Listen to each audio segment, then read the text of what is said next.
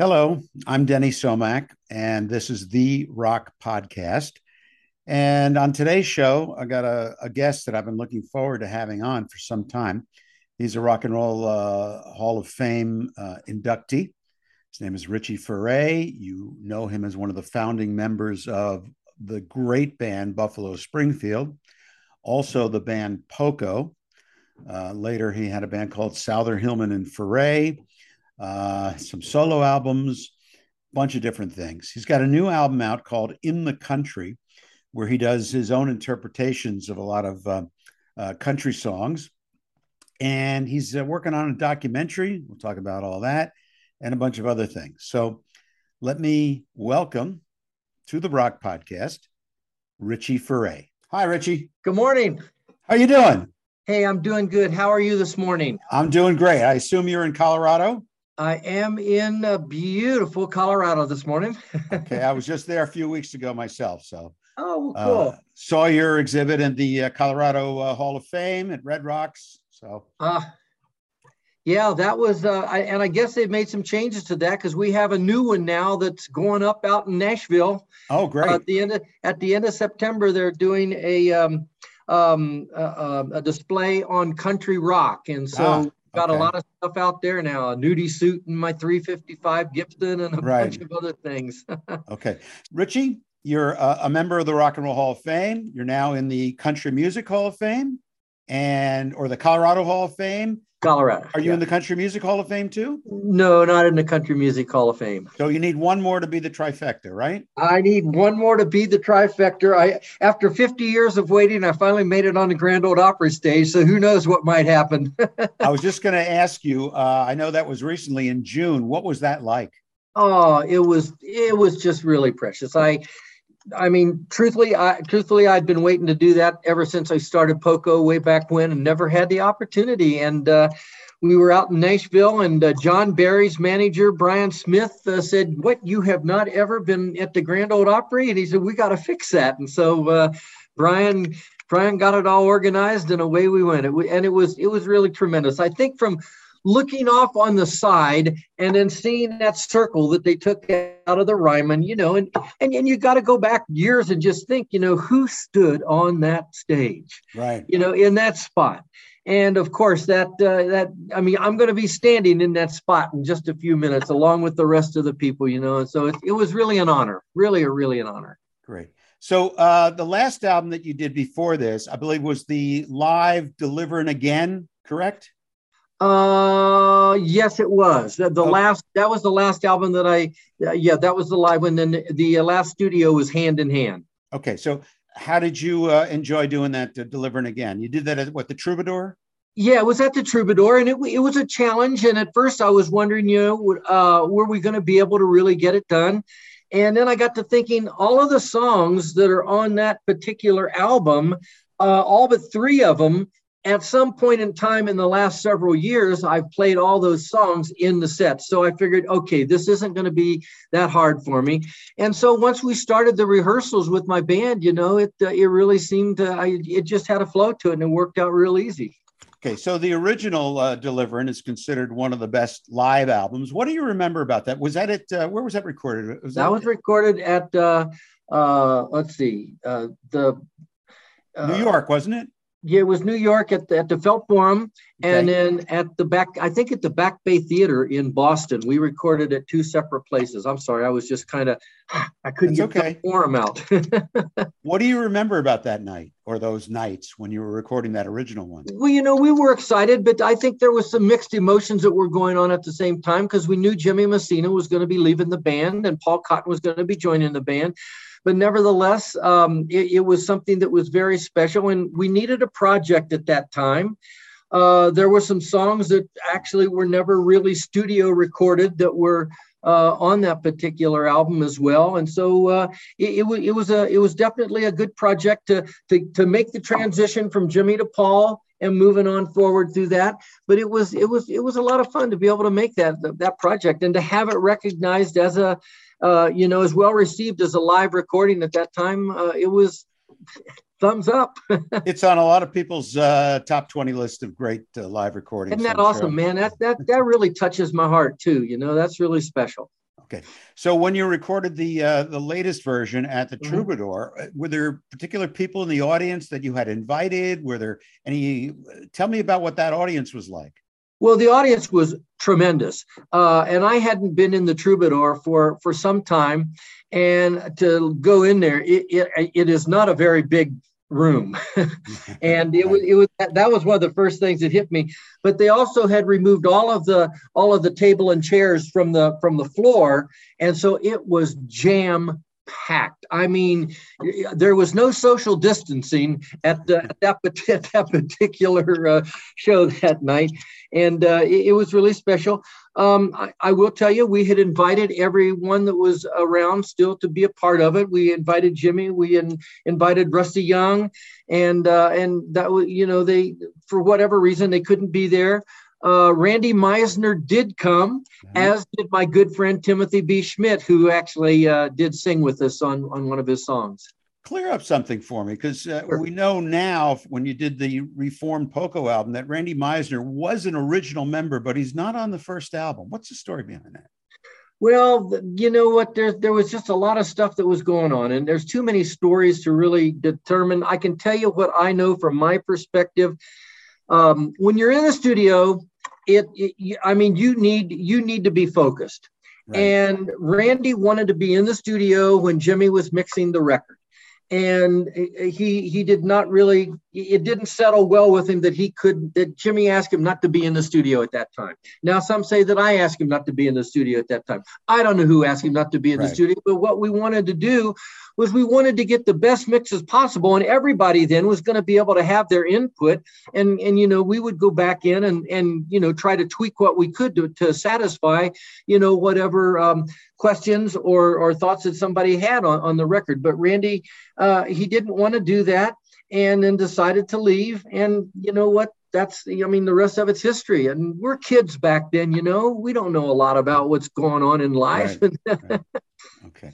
So uh, In the Country, tell me uh, about uh, what uh, decided the song selections. Okay. Well, after we, you know, after, after Val Garay, who uh, produced the record, Uh, who produced it, who produced my nineteen seventy-nine I Still Have Dreams record, and, and is a dear friend from clear back to Buffalo Springfield days. So mm-hmm. uh, good relationship I have with Val. Um, you know, when we finally settled on the on the direction that we wanted to go, because I didn't know how far back when he said, do you want to do covers of, of iconic country hits? Right. I didn't know how far back. So we had to, first of all, determine that. Well, what really settled it for me was the very first song on his list was the very first song on my list of songs that if I ever got to do an album, I didn't care if it was a country album or not a country album. Uh, right. The very first song on his list was, was the very first song on my list. And it was a song by John Barry called Your Love Amazes Me. Mm-hmm. And uh, I'd heard that song when I was up in Montana fishing, and the radio was going in and out as we were driving to another spot. And I, I came home back to Denver and called the radio station and tried to figure out who this was, because the, the, the melody was great, what I could catch, the lyrics were great, but it was that voice. John has one of the greatest voices, uh, you know, of all time, and I just loved it. So uh, were you anticipating any really old, old classic country, or like? Not really. Hank no, Williams, it, no, nothing like that then? No, we went back to, you know, I think the, the eighties or nineties. And um, then I picked uh, Lonesome Town because of the influence that Ricky Nelson had on me. I could not wait for him to come on at the end of Ozzie and Harriet and play his song, right. you know, and And there was one song in particular, he was singing Bebop Baby Over a Baby Crib.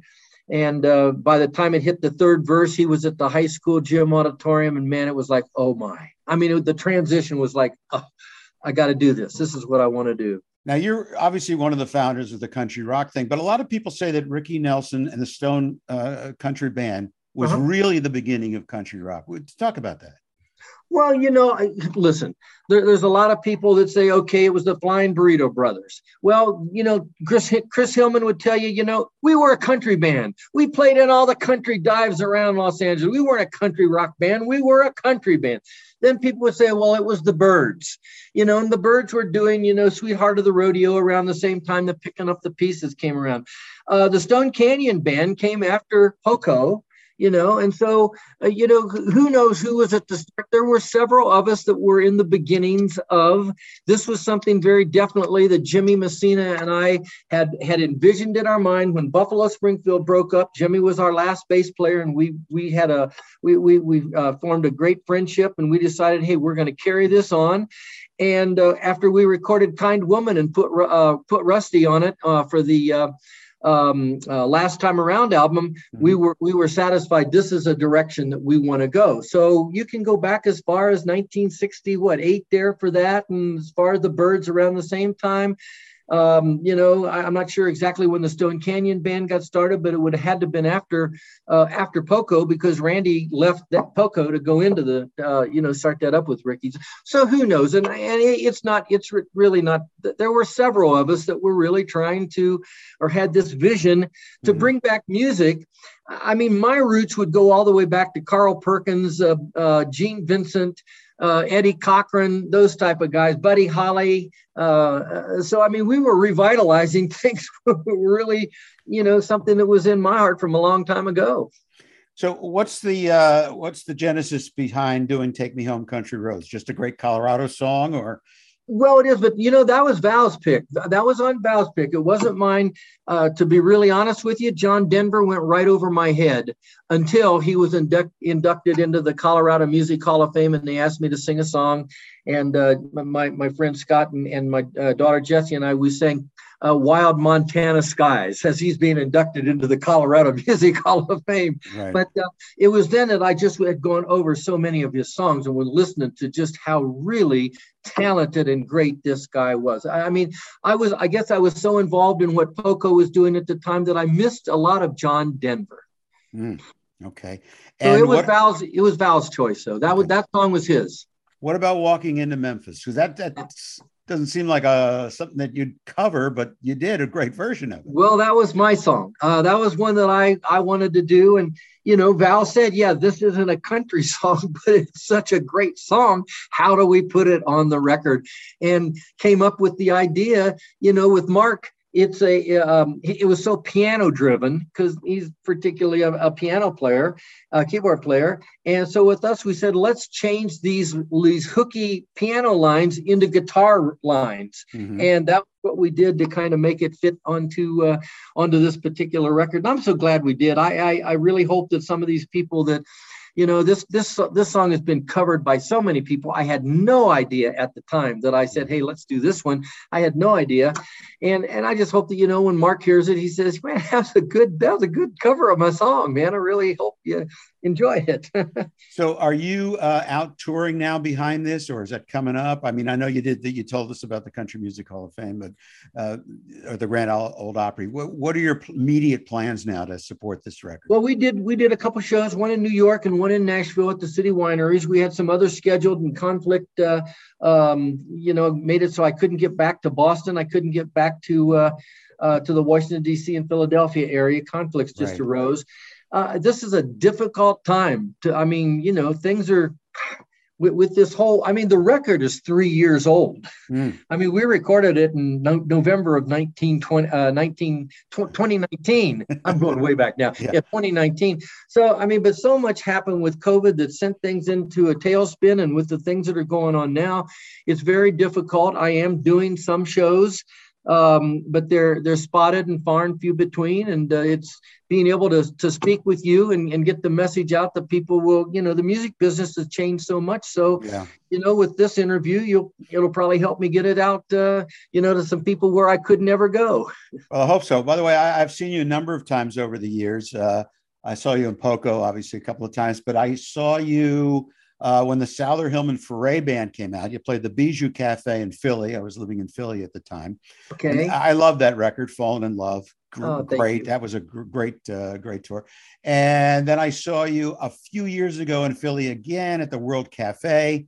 Sure. Uh, I'm look. I'm living in Florida now, so I'm hoping you'll get down this way at some point oh, so I can you. see you again. But you always put on a great show, uh, always, no matter who's with you and in what band. Well, I, I've, you know, I, I've, I've been very blessed to have really great musicians with me and surround myself with great musicians. They help me bring the music alive. And I have a great group of guys that, uh, like I say, you know, traveling is hard because this group of guys are from uh, San Diego. And so to tra- to get them to Florida or wherever, you know, and and then I got my daughter and and uh, and friend here that also play in the band. So it, it's difficult, but I've always surrounded myself with a band that just really energizes me. And this group of guys from San Diego, uh, great. I mean, if I, I tell you a story about them, I don't know if we'd have time for it, but I was yep. doing a house concert. As much time as you want to give me, we have. I was doing a house concert. And uh, this friend of mine, he, he wrote to me and he said, hey, you know, there's this band that's going to open up for you at this house concert, and they are great, and they want to they want to back you up. I no, no, no, no. My songs are not three chord blues songs, you know. Let's just say no, they won't do it. Well, uh, it, it it got postponed and then started up again, and the same guy called again, and so he said, look, they, here's a list of songs that they already know, and so I added three or four songs to them, and I said, what are they going to do? Fire me and Jesse and and, uh, and Dan when we get out there. So we had, and boy, I'll tell you what, they were so great on the song. We, we've never played. I mean, we were here at this house concert, and it was kind of casual, and they were absolutely tremendous. And so I've taken them back to New York. I've taken them back to um, uh, the, the New Jersey area, back to the East Coast to play with me. And they have, I will, I got to tell you, they've revitalized this old man to be able to just really get out there and and, and do it again. It's it's fun. So uh, Souther-Hillman-Furay were a great band. What was the reason that it didn't work? I think you did, what, two, three albums? We did two. Uh, we had, uh, obviously, we had more of a commitment. And uh, each one of us, I think, fulfilled our commitment to uh, to Asylum Records in different ways. But, uh, you know, there were so many things going on. People, again, want to create a scenario that, that you know, it, it's just a figment of people's imaginations that we weren't getting along. We got along fine. There were things going on behind the scenes in my life that I had no idea was happening at the time. And that's what was driving me away from actually continuing on. My wife and I, who had been married for seven years, were on the verge of divorce. Mm. And that obviously took priority in my life. We've been married for fifty-five years now. Wow. So, so uh, you know what, I, that was that was really what drove me. But people would like, you know, they want to create, they want to create drama where there is no drama. You know, J D came by the studio. I have to admit, I haven't seen, hadn't seen J D in a long time, but when we were recording In the Country, he came by the studio. And I mean, it was just, it was just the greatest little reunion that we had. We talked and, and it, it was so special. Chris and J D had talked maybe about uh, three or four years earlier, that maybe about five years earlier than that, to maybe do something again. And, you know, uh, J D was working on the Nashville um, movie or T V show. And so he was, he was busy. Chris was doing his thing. Uh, Chris and I worked together, and we are dear friends, you know? So, I mean, for people that want to create some scenario, you know, it's, it's, it's not true. You know, it's just, there were things going on in life that directed what we were doing. And, and my marriage was more important to me than, than playing music with anybody. I couldn't help it, you know? So what's the secret to a fifty plus year marriage? Yes, dear. Particularly in, no. the, particularly in this business. No, no, right? no, no. You know what? Uh, you just learn to communicate. I think so often communication is the bottom line for whatever, wh- whenever things kind of dissolve, there has been a lack of communication somewhere, whether it's in business, where it's, whether in any aspect of life, but in a marriage in particular, you have to communicate. And you know what? As, as the scripture says, you know, don't let the sun go down on your differences, you know, make sure that you, you know, get those things taken care of before you let the sun go down every night. So, um, you know, and, and I just, uh, I mean, we've been, I've been blessed. There's no doubt about it, man. I mean, not only do I have, you know, a wife of fifty-five years, I have four daughters, three great grand, uh, three great uh, son-in-laws and thirteen grandkids. So, I mean, life's good, man. How many of your kids are doing music? You know, Jessie's the only one. She's my baby. And uh, she has been going out and, and, and doing different shows with me for probably, I've been really blessed to have her because I don't think I could really even want to do a show without her. Uh, but she's been doing things with me for probably the last fifteen years. Her husband's just been terrific because she has four daughters of her own. Mm. And so for her to just come out and have her husband, you know, be mom and dad at the same time, Tom's been just a great blessing. But Jessie's the only one that really... Um, really had a had any. We, we actually recorded a record uh, with her, and uh, we recorded six six songs in Nashville. Um, uh, and uh, then she had to make a decision: Do you is this what I want to do? Do I want to pursue this career or have a family? And the next thing you knew, she she was pregnant with her first daughter. So we knew where that was going. But she's been she's been with me every step of the way for the last, I don't know, probably fifteen years. She goes out with me. Any uh, musical inklings from the grandchildren?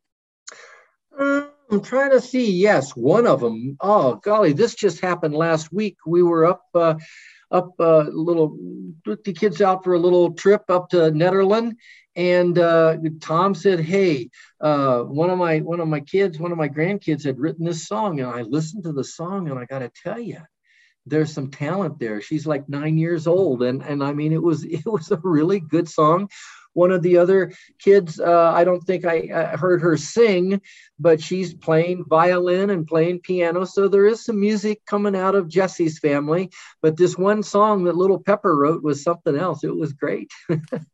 Talk to me about how your spiritual side of your life has affected it. Uh, there, um, some people may not know you. You had a congregation in in Colorado. What? What? Uh-huh. Tell me about. Talk about that a little bit. Well, um, you know, when, when Nancy and I were going through that uh, situation I talked about with Souther-Hillman-Furay, uh, you know, Al Perkins, who I didn't want in the band of S H F at all, um, simply because he had a little fish sticker on his guitar that said, "Jesus is Lord." I said, "I don't want you in the band." Well, was in the band. Uh, and Chris wanted him and, and suggested him, and he was right. And Al led me to the Lord.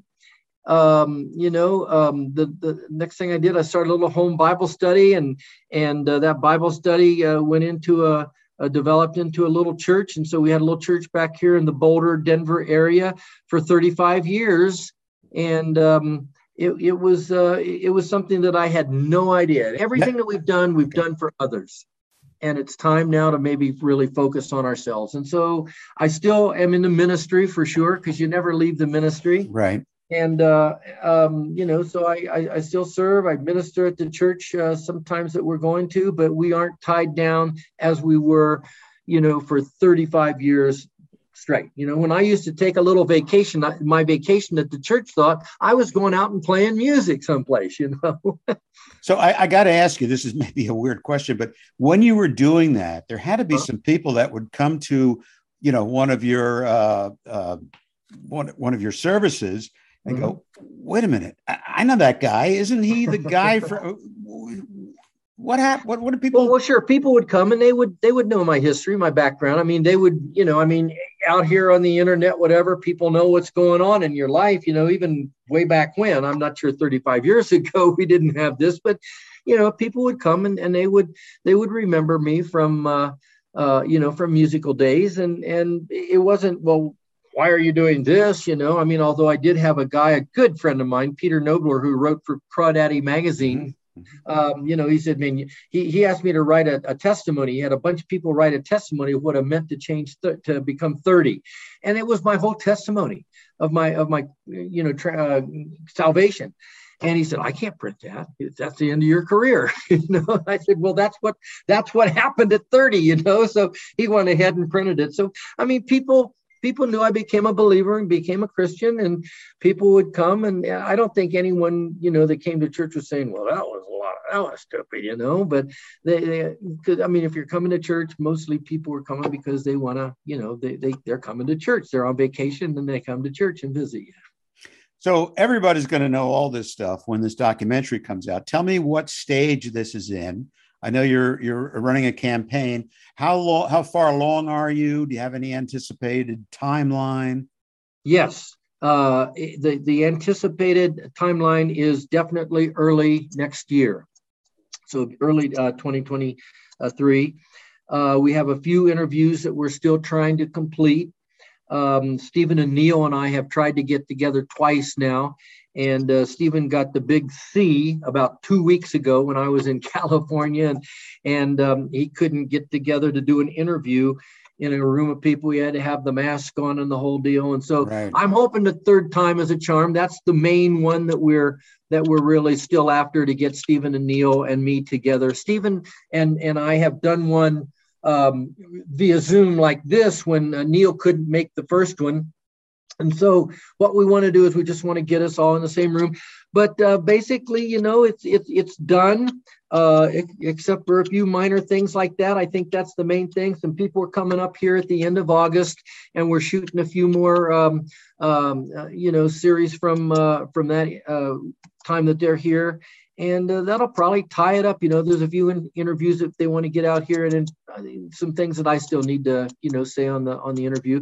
The interview is going to be very uh, straightforward. It's not going to be a pat on the back, hey man, a fluff, a, a fluff piece. You know, I mean, people that maybe I've had difficulties with or differences with, they who wanted to be interviewed would, were interviewed, and they were able to to talk. You know, so I mean, it's a whole life story though. David uh, Stone and Denny Klein felt like it was something worthy of, of them putting a time and effort into. And so it's been a, it's been a challenge again. When COVID hit, it threw everything into, into the background. So it was, uh, it, it was hard getting some of it done, but it's, it's, it's almost, it's almost, I'd say, wrapped up in, in, in the final production stages, except for a few interviews now.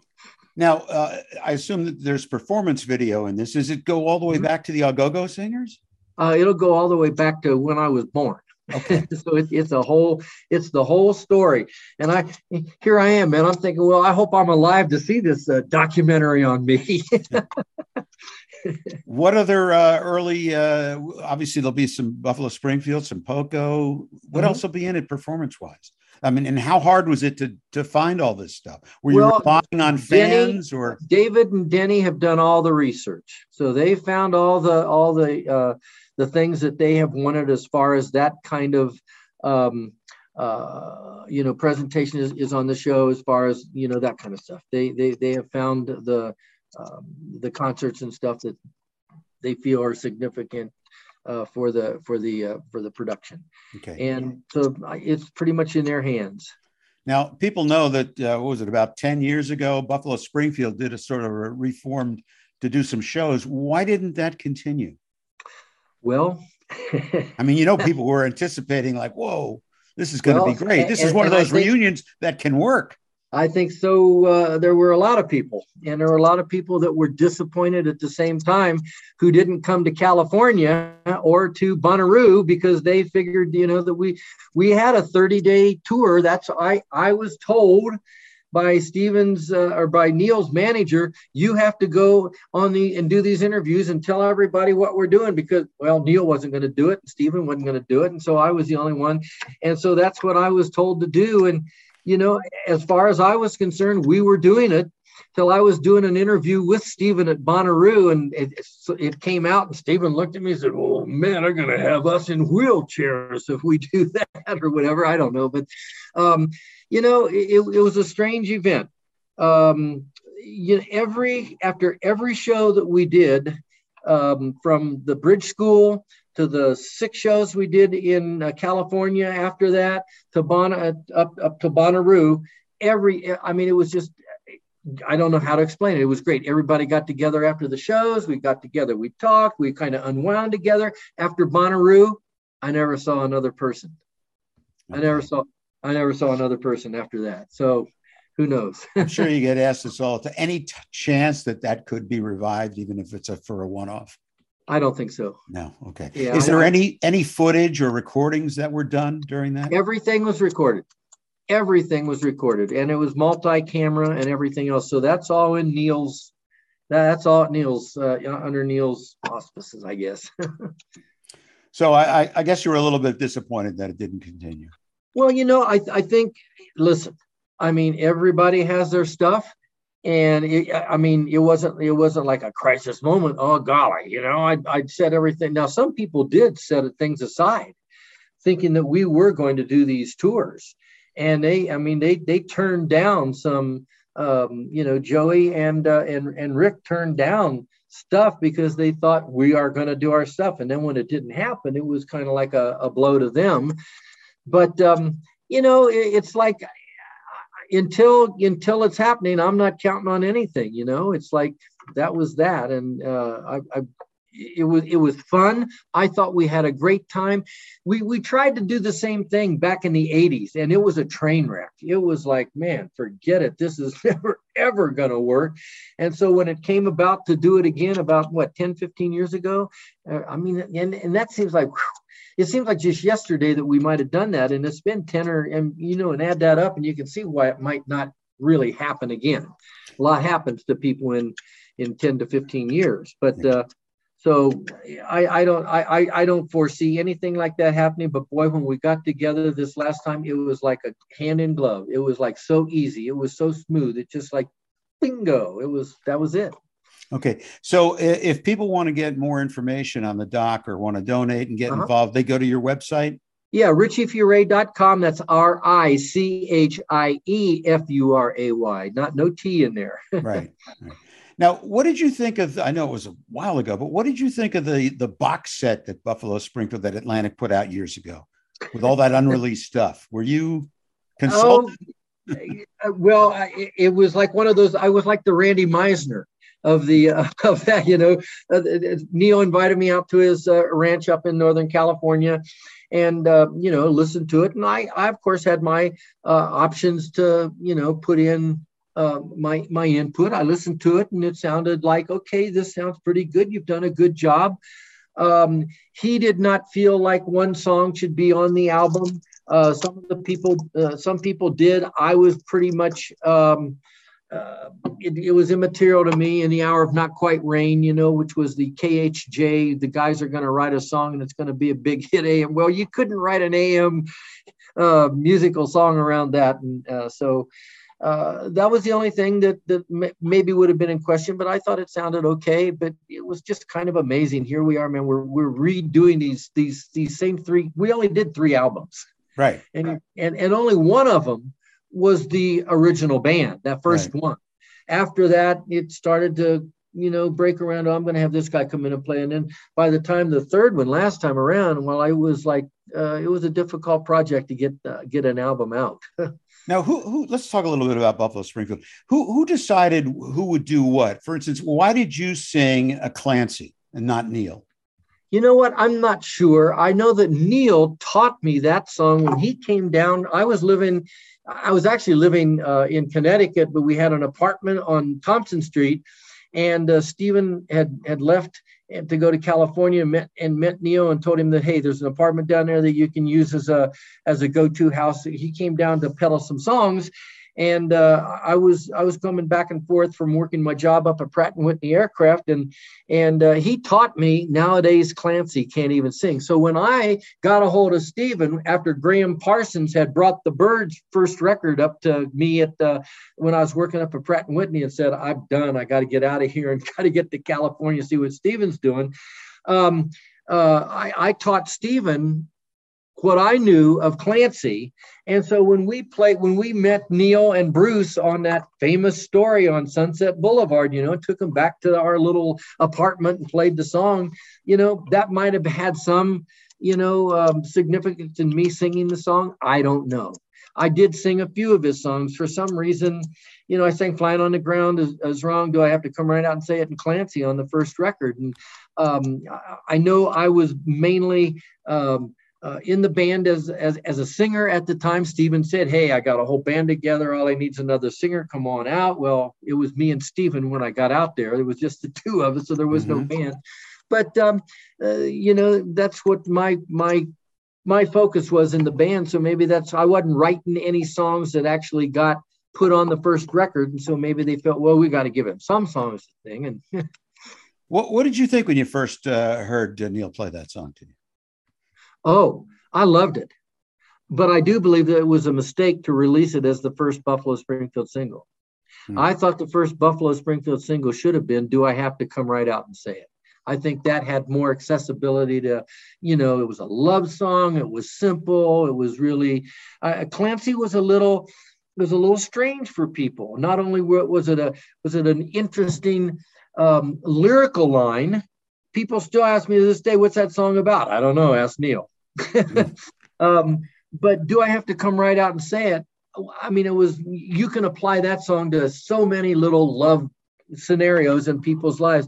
And I thought that should have been the first single. So, um, you know, I, I mean, I love the song. When I first heard it, it was like, wow, this is so cool, going from three quarter time to four four time. And oh man, it was like a cool song. And I taught it to Stephen when, or at least we, I, I remember it as teaching it basically to him. He may have heard it, but not have. I had it on tape somewhere, and that's how I really learned the song. So for those that don't know, uh, For What It's Worth was not on the first album. You had a song called Don't Scold Me, correct? Baby, Don't Scold Me. Yeah. So what happened between the time of finishing that album and uh, for, for What It's Worth? Well, uh, what, what happened was there was a, a, a major event that took uh, place at the corner of Laurel Canyon, Sunset Boulevard, and La Cienega, in a place called uh, um, uh, uh, Pandora. Thank you, honey. Pandora's Box. My wife just, she heard me. And um, th- that's what happened. And Stephen, you know, saw what was going on there and wrote the song. Hey, there's something happening here. What it is, it ain't exactly clear. There's a man with a gun over it. And so he wrote the song. But what happened was that the Buffalo, the, the first record that we released on Atlantic did not satisfy what they thought the record should have done from the from the group from a group standpoint. And so we were, quote unquote, auditioning songs for Ahmet, who had, Ahmet Ertegun, the president of Atlantic, who had come out to Uh, Um, California to hear songs that we were going to do for our second album. And, um, you know, Stephen played songs, Neil played songs, and I even played a couple songs that I had written by then. And uh, as we're packing everything up, uh, Stephen, oh, I have another one for what it's worth. And he played that song, and Ahmet said, that's a hit. We're doing it. And so we recorded the song, pulled the record back, took Baby Don't Scold Me off, put For What It's Worth on the record, and that's the history of that one. All right. So as I as I told you, next year's the seventy-fifth anniversary of Atlantic Records. How did the Buffalo Springfield get on Atlantic? I really think that the the the initial um, uh, way that we that we made was through Charlie Green and Brian Stone, who were managing Sonny Cher, Sonny and Cher at the time, who were on Atco, and uh, they're the ones that introduced us to Ahmet, who heard us play at the Whiskey A Go-Go. And uh, there were a lot of different record people that wanted us, but, um, you know, Ahmet made the offer, and, and we we felt that this was the place for us to go. Tell me about Ahmet Ertegun. What any, any recollections you have from the, those well, early days and, and in general, it's because he's he's a larger than life figure. He, he absolutely is. And I did not know Ahmet that well, but I can tell you that when when he had to make some announcement that Buffalo Springfield was breaking up, and there were tears in his eyes, says how much he meant, or how much Buffalo Springfield meant to him, and how much, you know, I mean, the the, the feelings of us back and forth. I, I, I really liked Ahmet. Uh, every um, interaction that I had with him uh, was, was I, I can't think of one negative interaction I ever had with Ahmet Ertegun. He was he was really a very, very special guy. He loved the band. He supported the band. He did everything that he could to see that the band was successful. And um, I know that Stephen and Neil had uh, probably uh, closer relationships with Ahmet than I did. I did not have that close of relationship, but I know he had a sincere love for the band. But he he wanted to sign Poco too, didn't he? But there were some uh, legal things had to be worked out. Well, th- there were some things. Uh, I- I'm not sure how this worked. I know Graham Nash was on Epic, and Buffalo Springfield was on Atco. And Graham and Stephen and, and David Crosby all got together, and they had a band formed. And so at that point in time, um, you know, they tried to figure out, how are we going to work this out? You know, that we, that uh, Crosby, Stills, and Nash can come together, and, you know, Richie can go on and do his thing with Poco. And how it worked out was there was just a swap that was made. You know, I don't know. Um, well, that's that's all it's, I know. It's business stuff, so it wasn't really. Yeah. yeah okay. Yeah. So, uh, in your years in Poco, what were some of the highlights for you?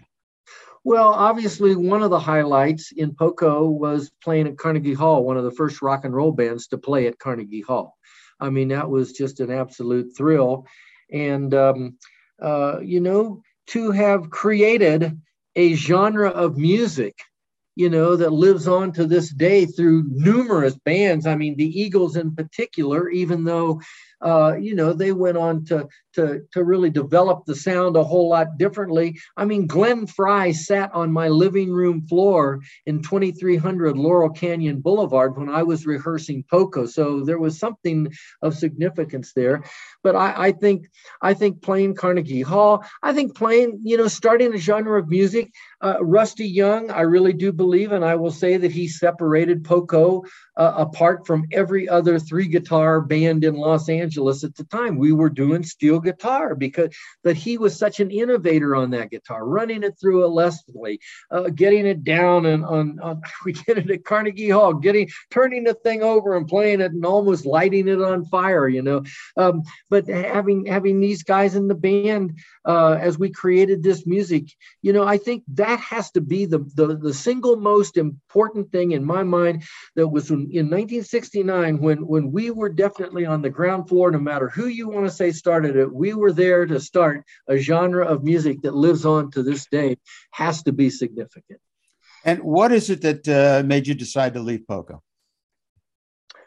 I was dissatisfied with the fact that uh, we couldn't get an A M, we couldn't get an A M record. And we thought that we had it with Good Feeling to Know. And it was at mm. the same time that Take It Easy was released. And uh, we were back east playing S U N Ys, state universities at New York at, and listening on the radio. And there was Take It Easy. And, and we, I mean, we were searching for that hit record uh, that would launch us into that other genre, so to speak. And when that didn't happen, and when Take It Easy came along, when that didn't happen, it was just, I, I was, I got dissatisfied and went to David Geffen. And he said, well, J D. Souther and Chris Hillman are looking for something to do. Want to start another Crosby, Stills, and Nash? And I'm thinking, are you kidding? I've been at this for six years, and that's all it takes is getting three guys together. And I will say about the S H F, man, what looked good on paper doesn't always translate into reality. I mean, David and Stephen and Graham got together on a, on a in a back porch and just were playing music, and they, and they formed a friendship. We were kind of put together in someone's imagination that we could just, you know, do what we did, and it was a little bit different. Uh, you know, I go way back to when we started the interview. You know, I mean, th- there's nothing. Uh, you know, that we can say about Souther-Hillman-Furay, Chris J D and myself, you know, that was that was like hindering. It was just different. And I had things going on in my life that didn't work. But it was uh, that's how it got started. You know, I just got disillusioned with Poco. Well, I don't have to tell you, you know, that, I mean, Poco was like godlike in the New York area because of people like Pete Fornatel. Yeah. That was, I mean, you yep. had a much bigger following uh, out of there. It was it was yep, amazing. Absolutely. New York and Boston, we sure had some fun. Yeah. Charles Acquadera up in uh, uh, up in Boston and Pete Fornatel in New York, man, couldn't do any better. What was it like for you uh, when you wrote the book, uh, the Buffalo Springfield book, For What It's Worth? Well, you know, it was a lot of fun, a lot of reminiscing. John Einerson, great guy, uh, great historian. And uh, it, it was it was fun for me. John came out and spent some time with me in Colorado. And what was really fun was the fact that he knew so, I mean, he would remind me of things that I didn't, that it was like, oh gosh, I'd forgotten all about that, you know, but they were, they, they were true. He's such a great historian. And, uh, you know, as I, as I would reminisce on some of the things, and even today, you know, thinking back, man, it's been quite a journey. You know, I mean, it's it's been really a lot of fun to be to be have been involved from a little kid, you know, that saw Ricky Nelson on Ozzie and Harriet, to go to New York as a folk singer, hook up with Stephen Stills, and then in Neil Young in California, and and and to create a, a kind of music that people still look upon today with with admiration, you know, and thinking, man, this is a this is a great band, and then to have started a genre of music, man, I'm gonna tell you. It, it's been it's been a really fun and fine journey, man. Okay, I want to uh, just uh, we're going to wrap up in a little bit. I'd just like to ask you about a couple of specific songs, if you could just sure. talk about them in general. Uh-huh. Uh, first of all, a, a Child's Claim to Fame, uh-huh. from Buffalo Springfield. What do you want to say about that? You're laughing. So, maybe, maybe this maybe this will sum it up. Um, when, when Buffalo Springfield did their reunion several years ago, we were at Santa Barbara, and I got past that doo-doo-doo, doo-doo-doo, doo-doo-doo, doo, and then somebody over on the left side to me said, stop, stop the, stop everything. Did you write that song about me? And of course it was Neil Young right there in front of five thousand people. So, uh, and I'm stammering and stammering because it caught me off guard, but uh, it was like, well, yeah, uh, maybe, uh, yeah. And so it was, I think it was written because of frustration. You know, Buffalo Springfield was one step forward and two steps back because of two Canadians that uh, that I love dearly. You know, I still love Neil, man, and I appreciate, you know, everything that he's done and and and and all. Uh, but it was it was difficult. With I, I don't think he ever wanted to be in a band. I always think he wanted to be a solo artist. So, yeah, there you go. Child's claim to fame. Okay. Kind Woman. Yeah. Tell me well, something. Uh, the, the song actually came about after, you know, a song of Stephen's that I just loved to sing from the first album called Sit Down, I Think I Love You. So I had these, this girl, this young lady, you know, that would come and stand at the foot of the Whiskey uh, Go-Go stage. And I would just look and, and, and, and just, I was just, uh, I was overwhelmed with just uh, the, the, the beauty of this woman, you know, physically at the time, you know. And uh, she turned out to be my bride of fifty-five years. And so that was the song that I wrote, you know, for her. Okay. Now, uh, originally, uh, you re-recorded that uh, and got Neil to play on it because you didn't play on the original. What's what's the story behind yeah, he didn't, that? He didn't play on the original Buffalo Springfield recording. And there were several things that were going on at the time that I recorded it. Um, it was on my Heartbeat of Love record. And uh, I, I wanted to put the song in time because there's there's there's odd measures in the Buffalo Springfield and early Poco version of that. And I wanted to put it in time. And so when we recorded it in, in Nashville, uh, I thought, well, you know what? I couldn't get him forty years ago. Maybe I can get him on it now. And so I approached the, uh, Neil because that that album, I mean, I actually got Stephen on it, Timothy's on it. There's so many people uh, on, on that particular record and all um, that uh, when I reached out to him, he was very agreeable to do it, but it took a year. It took a year of waiting. He, you know, he's just a busy guy way back then. A good feeling to know. Yep. Taking a walk on uh, one of my, uh, we lived further up the road here than I live now uh, in Colorado. And uh, I was out walking one day and, and just had come home from a tour. And, and, you know, sometimes when you're out just taking those walks, uh, you start getting, you know, either a, a, a lyrical line or a musical line. And it was just a good feeling to know to be home, you know. And you were you were sort of surprised that it really didn't do better than it, because it sounds like a hit right out of the box. Everybody thought it was. We recorded it with Jack Richardson. We had looked for a producer uh, when Jimmy had decided to leave. We looked for a producer that had a history of of uh, of um, of hits. I actually uh, my first choice was Richie Podler, uh, Three Dog Night and Steppenwolf, and uh, I just really S H F. You know, we recorded our first record with Richie, but when uh, uh, C B S uh, rejected Richie, we, um, uh, you know, went on the search and came and Jack Richardson, who was just a wonderful, wonderful guy to work with because he, you know, he had he had a string going on with the Guess Who of of, of hits and, and, and others. And uh, everybody, everybody thought that's it. This is the song. This one's going to be the one. And it didn't. It just mm. it just it just laid there for whatever reason. And that happens a lot in the music business. It does, man. It does. All right. Well, listen, I want to really thank you. Appreciate uh, you taking time and talking about all the different things and giving us some history and stuff. Uh, like I said, I look forward to seeing you sometime in the future. Want to wish you a lot of luck with this record.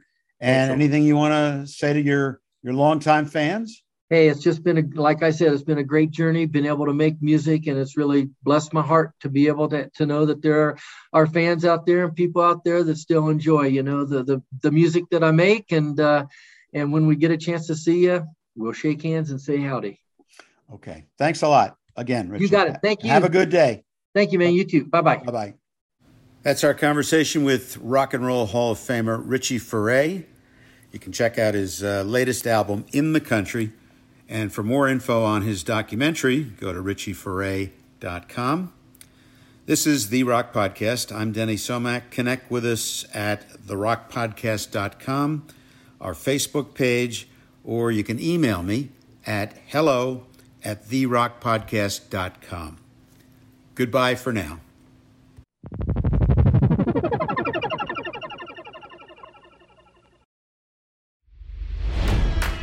It's N F L draft season, and that means it's time to start thinking about fantasy football.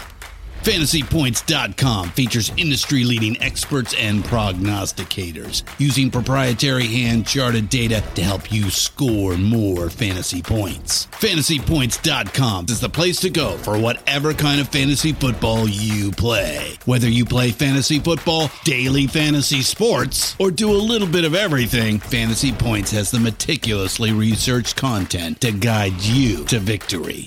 And why wait for the fall? Fantasy Points also covers the new spring football league, the U F L. Join the guru, John Hansen, Scott Barrett, Joe Dolan, and other massive names in the fantasy football universe with an exclusive offer. Use code Pantheon for fifteen percent off any Fantasy Points package, including the all-in package, with access to every article, tool, and data nugget that Fantasy Points has to offer. That's fantasy points dot com and code Pantheon for fifteen percent off at Fantasy Points. fantasy points dot com. Code Pantheon. Score more fantasy points.